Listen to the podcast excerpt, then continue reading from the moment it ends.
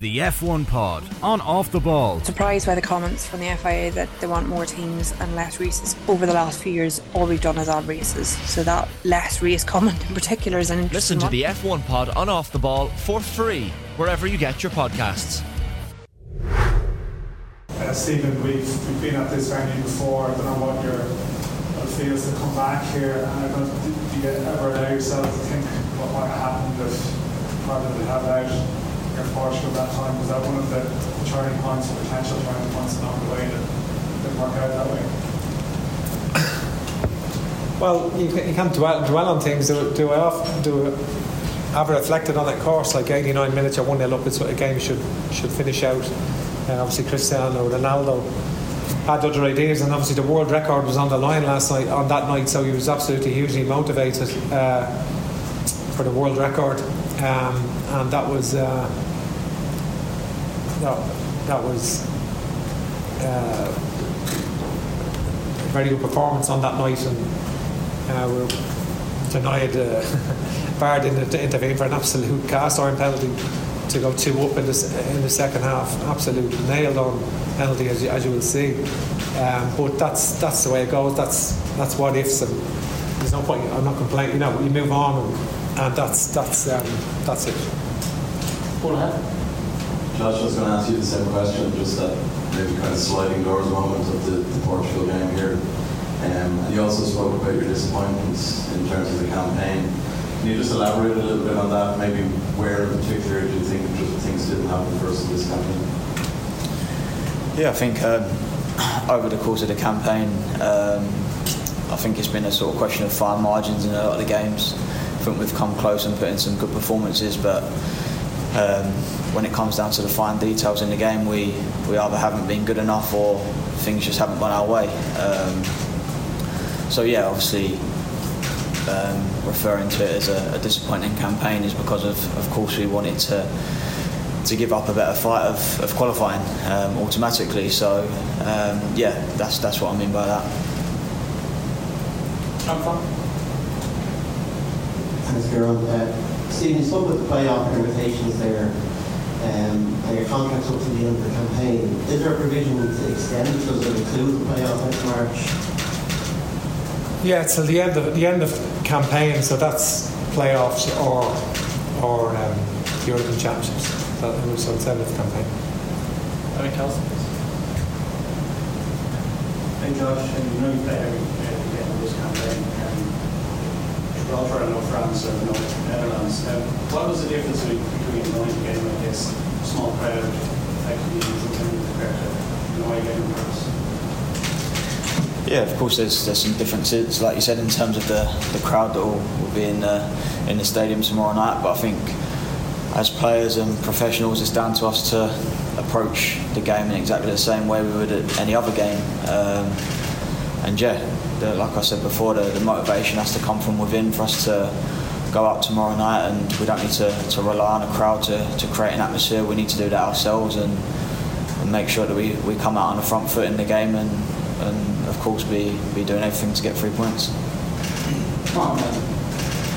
I know a lot of things still will to fall into place for this happen, but it's concerning that there's a system in place now with the Nations League playoffs where you could go into the Dutch game knowing that a win would eliminate you from the playoffs, but a defeat would get you in there, just from a competitive and sporting point of view. No, uh, it's not something that's really entered our heads. If, if we were to play any game, we'd, we'd play to win any international game, and uh, it's not something that really we'd focus on. Really, we're just focused on Gibraltar tomorrow. I think uh, it's an international game that we want to win, and uh, we have to we have to get a win under our belt tomorrow. And uh, I'm not really fixated on, on, on that scenario. Uh, you're saying you hope to finish strong in the campaign, so I assume that's a good result in Amsterdam. Gibraltar lost every game they played in the World Cup and the Euros. Um, if, if we do happen to get to the playoffs, and I'm sure the percentages are very, very slow, very tiny at the moment, but if the campaign doesn't finish strong, would you consider resigning? No, I think I think um, I'm not considering. I'll finish. I'm not considering resigning at the moment. I think um, my contract is till the end of the campaign, and I'll finish it. um, strongly. You know, I want to finish the campaign strongly. Um, very determined to do that, but just um, after that, yeah, it's completely out of my control. And, you know, I, I have no, I have no control over the rest. Any further questions? Hey. Yes, Stephen, just um, Josh touched on on the atmosphere there. For, for a game like this, you spoke with Ultra Paris and the emotion there. and I hope, I hope for a game like this, where 30,000 people, possible 3,000 there, that has a staff and players, and how do you prepare for that? How do you make up for the lack of of atmosphere? Yeah, I think, like I said before, it's, it, it comes down to, to us as players to create that, that atmosphere um, in the change room before the game and, and make sure that we we um, we do everything we can on the pitch um, at the start of the game and right throughout the game to make sure that we we have that, that level of energy about our performance and um, and yeah, I think that'll go a long way um, to helping us get a, a positive result. Mark Cameron and John will finish up. Sorry, just just on playing in the Premier League now. I mean, have you found that it's you're improving as a player playing regularly against top class opposition? Um, how have you felt the move has benefited, the, promotion has benefited your game? Yeah, I think um, as a player you're always looking to, to improve and get better. Um, it's obviously been an ambition of mine to play at the, the highest level for, for a long time. So to be doing that this season um, has been great so far.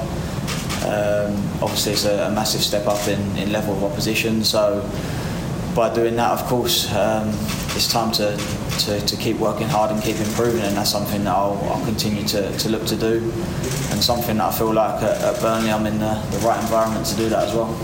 Ellen? So you were just here talking about campaign effectively over, you're talking about the job. Is this fun anymore? Is it fun? Uh, no, it's. I don't know whether that's that's the right word, but certainly, uh, um, you know, we've worked extremely hard behind the scenes. We've put in an incredible high performance environment behind the scenes now, in all areas medical, sports science, statistical analysis. Um, that's on a par with anything. When the players come and speak positively, it's not personality or not not loyalty to me or to anyone because they know it's a real it's an exceptional high performance environment. What we've fallen down on is, and me as a, as a coach, is that you know we've let goals in at key times in matches when we're right in the game, or else we're, we're having a, lar- a long spell and first chance we concede, we get punished. So other teams have been just more ruthless than us, and that's in, in our group. But we've played two of the top five teams in the world two of the top teams in the world have won European Championships, Holland and France, and then Greece. Ideally, we could have finished third ahead of Greece um, and beat Greece, but Greece are a good team, and they showed they're a good team, and, and uh, they were more ruthless than us the other night, and um, but that's that's a disappointment. So, but we've got to not that not that infiltrate within the squad over because such a quick turnaround because we've got to just finish tomorrow uh, in this camp strongly and get a victory that we need against Gibraltar. You know, it is an important game for us to uh, to get back on track, and they, they've proven that nothing comes easy in these games. Um, you've no divine right, so you have to earn it, and we have to go and do that tomorrow. Finally, Did you watch the Steve? Did you watch the rugby last night? And what did you make of it? Yeah, well, I seen a good bit of it. Um, obviously, we were flying and, and then we were doing some. We were working as well, just on Gibraltar, yeah, you know, doing some stuff on Gibraltar. But the team watched it, and a lot of the, and the staff, and I was uh, doing some stuff with Stephen Rice in relation to Gibraltar and so forth. But so I watched a lot of it. Obviously, they've been very unfortunate, and uh, they've been a credit to the country, um, and. Um, obviously been world number one, really, really uh, high achievement, and it's, they were unfortunate to lose.